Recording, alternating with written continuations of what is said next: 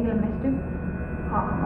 että joku korvaa sitä, että mikä se on niin lasia. Ja se nousee noin 10 senttiä ilmaan. Kuului aivan selviä askeleita. Siis aivan tyhjästä. Tuli ihan selvästi anteeksi. Mä muistan, mä kuulin sieltä laulua yöllä. Moi, Ava täällä. Tervetuloa kuuntelemaan kummitusjuttuja. Tässä podcastissa käsitellään yliluonnollisia tapahtumia, jotka saattavat aiheuttaa painajaisia perheen pienimmille ja herkimmille kuulijoille. Otathan tämän huomioon. Mulla on täällä tänään vieraana mun hyvä ystävä Tuuli. Tervetuloa. Hello! Kiva, kun pääsit paikalle. Kiitos, kun sain tulla. Tänään jutellaan vähän meidän yhteisistä ja sun omista yliluonnollisista kokemuksista. Kyllä. Aloitetaanko kronologisessa järjestyksessä, eli vanhimmasta uusimpaan? Kyllä. Ja jos mä oikein muistan, mitä ollaan puhuttu, niin ensimmäiset tämmöiset kokemukset on ehkä ollut meidän yhteisiä, Kyllä, oot oikeassa. mitä sulla on ollut. Ja ne on sijoittunut johonkin meidän teini-ikään ja ollaan oltu meillä kotona yläkerrassa mun huoneessa. Ja haluaisitko kertoa, Kyllä. mitä silloin on tapahtunut? Mielelläni. Eli kaikki alkaa sieltä meidän yhteisistä kokemuksista. Tämä kyseinen keissi oli sillä lailla, että mä en ollut vielä tiennyt, että esimerkiksi sä oot kokenut jonkinlaisia yliluonnollisia asioita. Ja sitten me oltiin viettämässä iltaa sun kanssa siellä tota sun huoneessa, eli yläkerrassa teidän kämpässä. Soitettiin ja laulettiin jotain mahdollisesti meidän bändin Sarkan biisiä. Ajateltiin, että juodaan vähän punaviiniä, vähän niin kuin salaa vanhemmilta. Ja tota, sitten siinä laulettiin ja soitettiin ja yhtäkkiä pianon päällä oli semmoinen pieni boksi, minkä päällä oli tämä viinilasi. Ja sitten laulu päättyi yhtäkkiä, soitto päättyi, kun me katsomme molemmat sitä viinilasia ja se nousee noin 10 senttiä ilmaan, kääntyy ilmassa vaakatasoon ja siinä vaiheessa me katsomme toisiamme ja sitä viinilasia ja toisiamme ja viinilasia ja sitten se kaatuu yhtäkkiä vaalealle nojatuolille. Ja siinä sitten oltiin ja ihmeteltiin, että mitähän täällä tapahtuu. Kyllä, siellä yläkerrassa kävi paljon kaikkea semmoista, mitä mä ajattelen, että liittyy semmoisiin asioihin vaikka, joita ei olisi saanut tehdä. Ja että siellä oli läsnä joku semmoinen tyyppi, joka tavallaan ärsytti mua ja yritti niin kuin vaikka bustata mut tommosestakin, että me juodaan viiniä. Kyllä. Tavaroita hävisi liikkupaikasta toiseen ja kaikenlaista muuta kummallista, jota avaan muissa jaksoissa myöskin enemmän, mutta tämä on nyt yksi näistä, näistä tapahtumista ja ymmärrän sen silleen, että ollaan juotu siinä salaisesti punaviiniä ja sitten joku tämmöinen ärsyttävä tyyppi tulee ja bustaa meidät sillä, Kyllä. että se viini lentää vaaleille nojatuolille, josta jää luonnollisesti jäljet ja jäämme kiinni tästä. Kyllä. Ja muistan, kuinka panikissa olimme, että ei, että nyt me jäädään kiinni, koska tämä vaalea nojatuoli on nyt punaviinissä. Ja se oli kyllä kokemus, mitä mä en unohda ikinä. Että en ole niin, kuin niin hullua juttua koskaan mun elämän aikana sen jälkeen niin kuin kokenut. Että kyllä muita, muita yliluonnollisia juttuja, mutta on ehdottomasti niin kuin best of the best, Kyllä. sanotusti. Joo. Ja mä muistan senkin tavalla, että kuinka fiiliksissä mä olin siitä, että mulla oli joku ystävä kerrankin todistamassa. Kyllä. Ja just Joo. toi, mä koen ton ihan saman, että, että sen jälkeen me alettiin vasta puhua kunnolla näistä kaikista muista yliluonnollisista jutuista, jonka jälkeen mä olin vaan, että mä en epäile enää yhtään. Että mä oon nyt ihan täysin niin kuin vakuuttunut, että sellaista voi täällä tapahtua. Ja sitten muistan niin kuin muitakin keissejä sen jälkeen, missä esimerkiksi mä olin sun luona yötä ja sitten sä olit käymässä alakerrassa.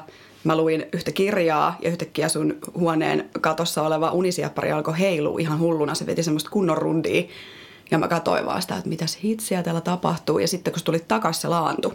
Ja sitten sä todennäköisesti näit siitä vaan semmoisen pienen pyörähdyksen. Mutta sitten mä kerroin, että tämmöinen oli käynyt. Ja toinen oli sitten sellainen kans, että ajateltiin, että no testataan vähän sitä tyyppiä niin sanotusti. Ja laitetaan joku tavara johonkin tiettyyn paikkaan illalla. Ja kun aamulla herätään, niin katsotaan missä se on. Ja mä muistan, että me laitettiin semmoisen telkkarin eteen joku tavara. Ja sitten kun aamulla herättiin, niin se olikin sen telkkarin takana. Ja kumpikaan meistä ei niin kuin kävele unissaan tai mitään tämän tyyppistä ainakaan ei, ei silloin ollut niin kuin puhetta siitä.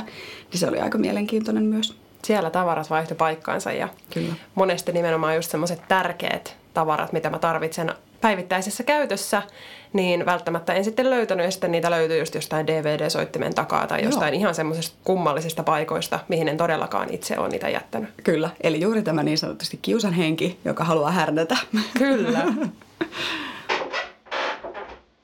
Sitten tämmöinen, mikä usein nuoruuteen liittyy ja kaikkia kiinnostaa ja on kovin jännittävää ja itsestäni vähän hölmöäkin, mutta tämmöiset spiritismikokeilut, joista on kuullut monilta mun ystäviltä tarinoita ja sultakin löytyy pari. Kyllä. Öö, ensimmäinen sijoittuu aikaan, kun sä oot ollut 12. Joo. Kertoisitko siitä? Kyllä.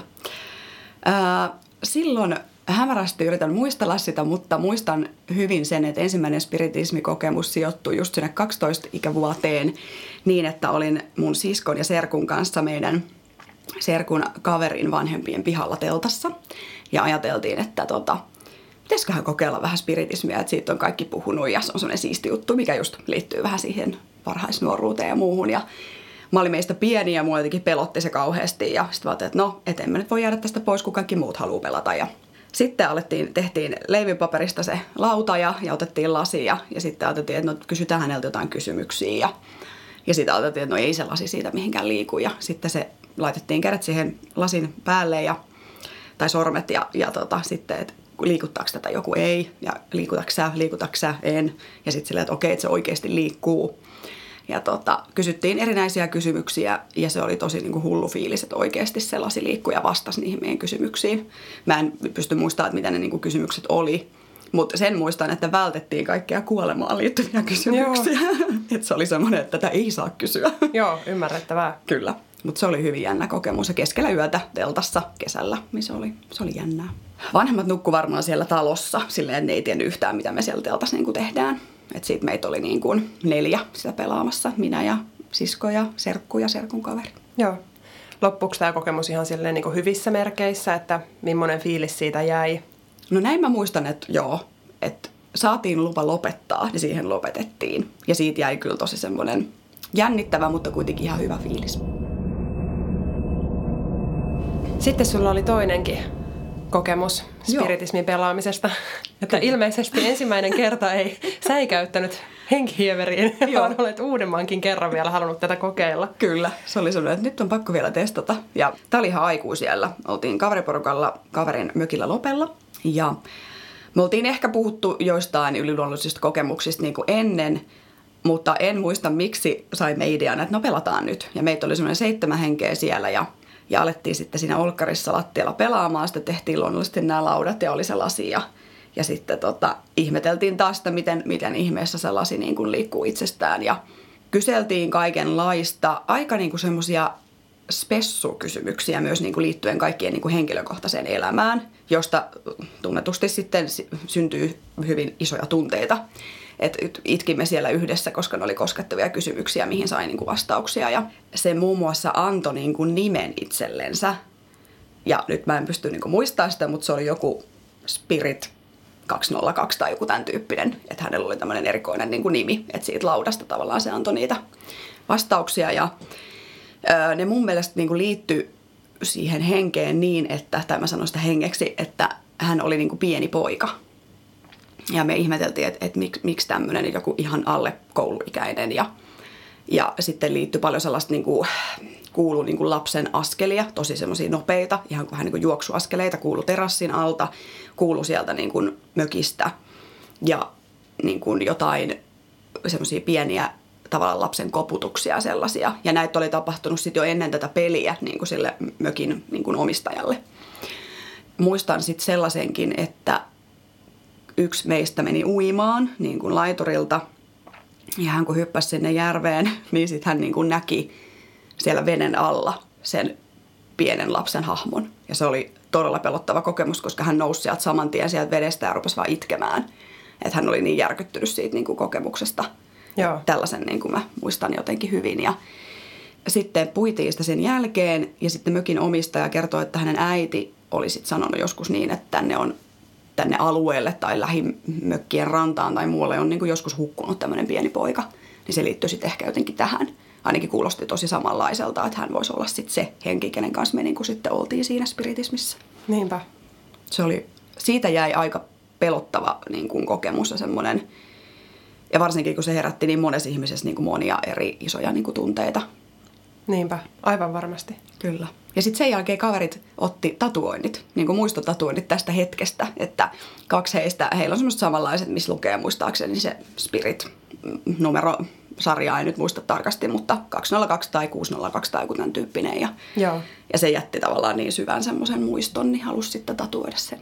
Saitteko te sillä kertaa lupaa lopettaa tai oliko se niin kuin, kuinka samanlainen kokemus kuin se, mitä sulla aiemmin oli silloin nuoruudessa? Joo, tämä oli vähän monimutkikkaampi niin, että se ei antanut meidän moneen tuntiin lopettaa. Ja sitten me ei uskallettu lopettaa, niin kun saadaan sitten se lupa. Joo. Et mä muistan, että me haluttiin niin kuin monta kertaa, että no niin, että nyt päätetään tämä peli, että tämä on mennyt jo niin överiksi tai niin, kuin niin jotenkin pelottavaksi, jännittäväksi, että halutaan lopettaa, mutta aina tuli vastaus, että ei saa lopettaa. Sitten me ei lopetettu.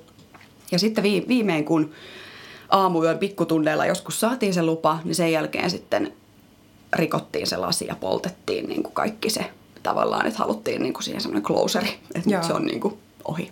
Niinpä. Tapahtuiko toi Järvi-asia sitten pelin jälkeen? Joo, kyllä. Oliko siinä mitään muita tuommoisia outoja kokemuksia sen pelin jälkeen kuin tämä? Mä muistan, että oli, mutta tarkasti en pystynyt muistamaan, että niinku mitä, mutta jotain, yksi oli sellainen, että ampiaisia lensi semmoisen ihan lampun ympärillä hirveästi. Ja niitä, niitä oli, niinku, se liittyy aina jotenkin siihen sen hengen siihen nimeen, missä oli se sarjanumero. Niin ne numerot toistu aina niin kuin joka asiassa. Et sitten kun me nähtiin jotakin, niin okei, noita ampiaisia on kaksi, noita on neljä. Ja semmoisia niin kuin tavallaan, että aina se luku jollain tapaa niin kuin toistu. Niin se oli jotenkin tosi jännittävä ja pelottava juttu. Ja sitten se jotenkin seurasi meitä pitkään se numero, että kaikki niin kuin muisti aina sen numeron. Ja sitten ajattelee, että taas noita on toi sama määrä ja eri niin kuin asioihin liittyen. Niinpä. Ja varmasti sitten tuommoisen kokemuksen jälkeen vielä tarkemmin seuraakin tuommoisia Kyllä. lukuja. Näin ja on. kun on vähän säikähtänyt ja Kyllä. siellä on tuommoiset luvut annettu, niin varmaan ne sitten ilmeneekin herkemmin vielä. Joo, kyllä. Olisi kiva muistaa nyt kunnolla vielä se, että mikä se numerosarja oli, mutta nyt en pysty sitä muistamaan. Joo.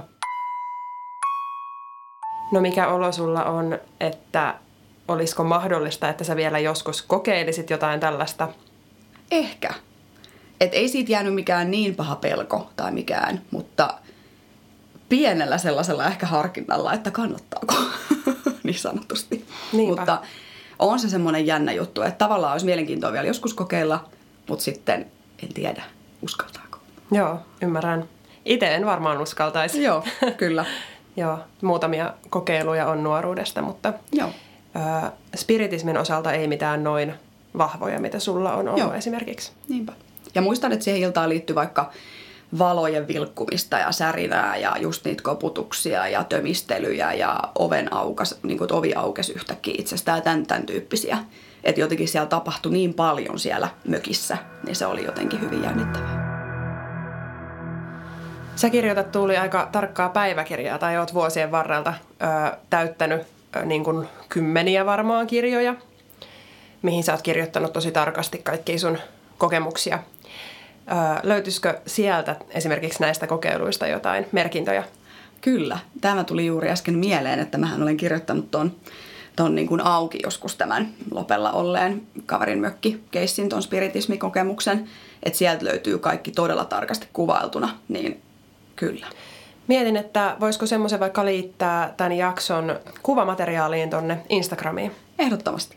Joo, mahtavaa. Eli sieltä löytyy sitten, käykääs kurkkaamassa.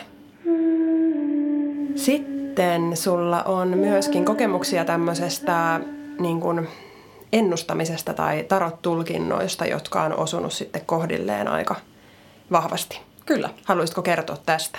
Ehdottomasti.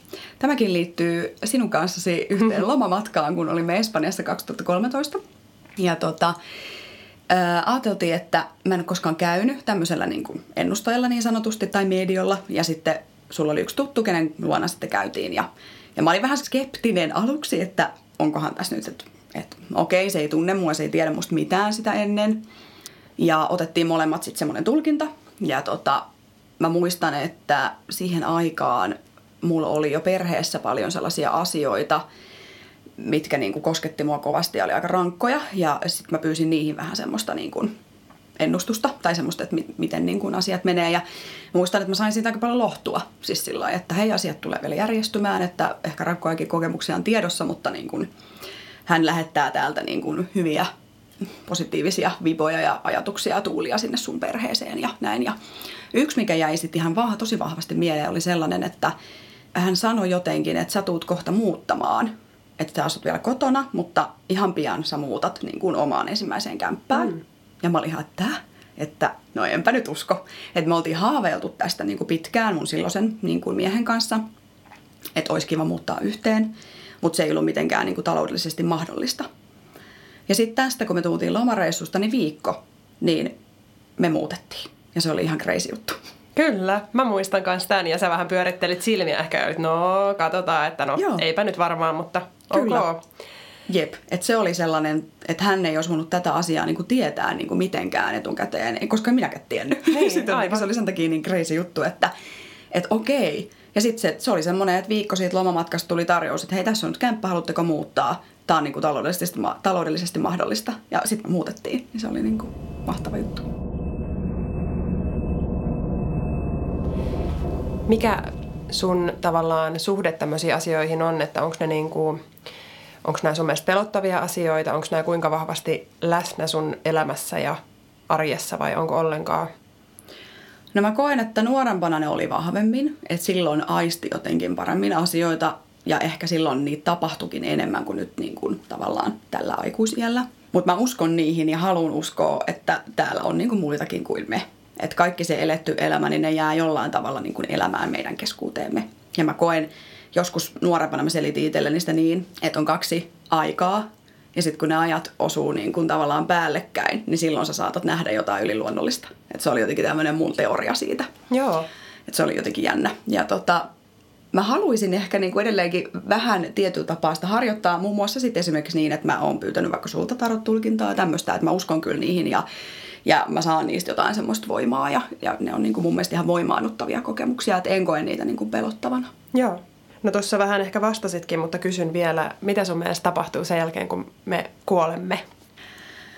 Tämä on hyvin jännittävä kysymys, koska tota, mä uskon, että se ei vaan pääty siihen, että sä oot niinku tuolla mullan alla ja that's it. Joo. Vaan että niinku, kyllä mä uskon, että se, se joku susta jää, joku hiukkanen, joku asia jää elämään. Ja mä haluaisin uskoa, että sitten kun mä kuolen joskus, että mä pystyisin vielä seurata niin kuin jollain tapaa niiden muun lasten ja lasten lasten ja niiden lasten lasten lasten elämää. Että se olisi tosi siistiä, että voisi vähän niin kuin haamulla täällä hengailla, niin kuin mä haluaisin uskoa näin. Mutta toki sitten taas on myös semmoinen järki-ihminen, että ei välttämättä niin kuin ihan, ihan se tule noin menemään, kun järjellä ajattelee. Mutta jos ajatellaan niin kuin tunteella, niin kyllä mä ajattelen, että jotain meistä tänne jää. Tähän on hyvä lopettaa. Kiitos paljon Tuuli, kun olit mun vieraana ja kerroit sun kokemuksista. Kiitos, oli todella mahtavaa ja näitä ei niin usein jotenkin muistele, niin tämä oli hyvin semmoinen nostalginen muisteluhetki. Kiitos. Kyllä, kiitos. Tämän kauden viimeisessä jaksossa mä muuten luen kuulijoiden tarinoita, joten jos sulla on joku sellainen tarina, niin sä voit lähettää sen mulle halutessasi sähköpostiin kummitusjuttuja podcast at gmail.com. Sähköpostiin voi laittaa myös vaikka jaksotoiveita tai rakentavaa palautetta tai muita ajatuksia, kysymyksiä, mitä tahansa. Kauniita unia. Kuullaan taas ensi kerralla.